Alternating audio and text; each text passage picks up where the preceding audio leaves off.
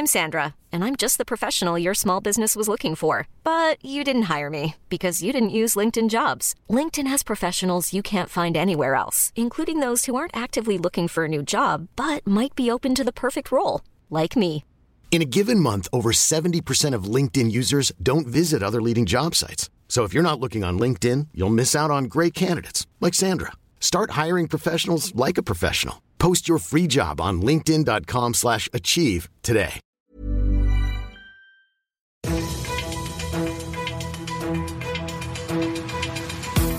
95 Charivari, das München Briefing, Münchens erster Nachrichtenpodcast. Mit Christoph Kreis und diesen Themen.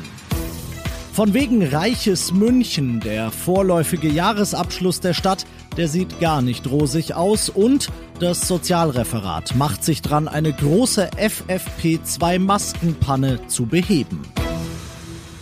Schön, dass ihr auch bei dieser Ausgabe wieder dabei seid. In diesem Nachrichtenpodcast kriegt ihr jeden Tag innerhalb von fünf Minuten all das geliefert, was in München heute wichtig war. Das könnt ihr euch dann jederzeit und überall anhören, wo es Podcasts gibt oder natürlich jetzt in diesem Moment im Radio. Es geht nicht mehr darum, ob die Stadtverwaltung Einsparungen vornimmt, sondern nur noch darum, in welcher Höhe eingespart werden muss. Jo, solche Sätze, wenn sie der Stadtkämmerer, also sozusagen Münchens Finanzminister, nach dem vorläufigen Jahresabschluss 2020 sagt, machen keinen Spaß. 381 Millionen Euro weniger Steuereinnahmen als 2019 stehen da drin, vor allem weil Corona bedingt vielen Unternehmen die Umsätze ein und der Stadt damit die Gewerbesteuer, die einen dicken, dicken Anteil an den Gesamteinnahmen ausmacht, weggebrochen sind. Ohne finanzielle Hilfe vom Bund Bund und vom Freistaat wäre das Minus sogar noch dicker gewesen. Münchens Schulden werden, wenn nicht noch ein stadthaushaltstechnisches Wunder passiert, das diese vorläufige Bilanz umstößt, auf den höchsten Stand seit 2005 anwachsen. 1,5 Milliarden Euro werden es dann in etwa sein oder anders ausgedrückt, 1000 Euro Schulden pro Münchner Kopf. Gute Nachricht hinten raus, es wird trotzdem weiter investiert. Das Schulausbauprogramm der Stadt, das soll weiter durchgezogen werden, vielleicht mit Abspeckungen hier und da, aber im Kern unangetastet. Die Stadt München, genauer das Sozialreferat, hat beim Verteilen von FFP2-Masken an Bedürftige etwa 28.000 Fehler gemacht.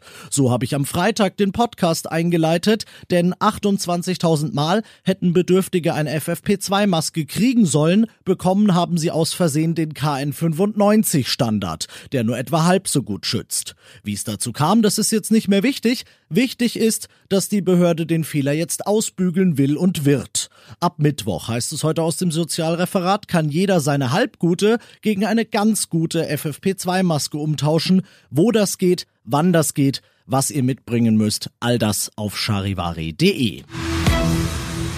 Ihr seid mittendrin im München Briefing und nach den München Themen schauen wir jetzt noch auf die wichtigsten Themen aus Deutschland heute. Warum eigentlich redet ihr denn jetzt schon über den Osterurlaub? fragt Vizekanzler Scholz seine Politikerkollegen.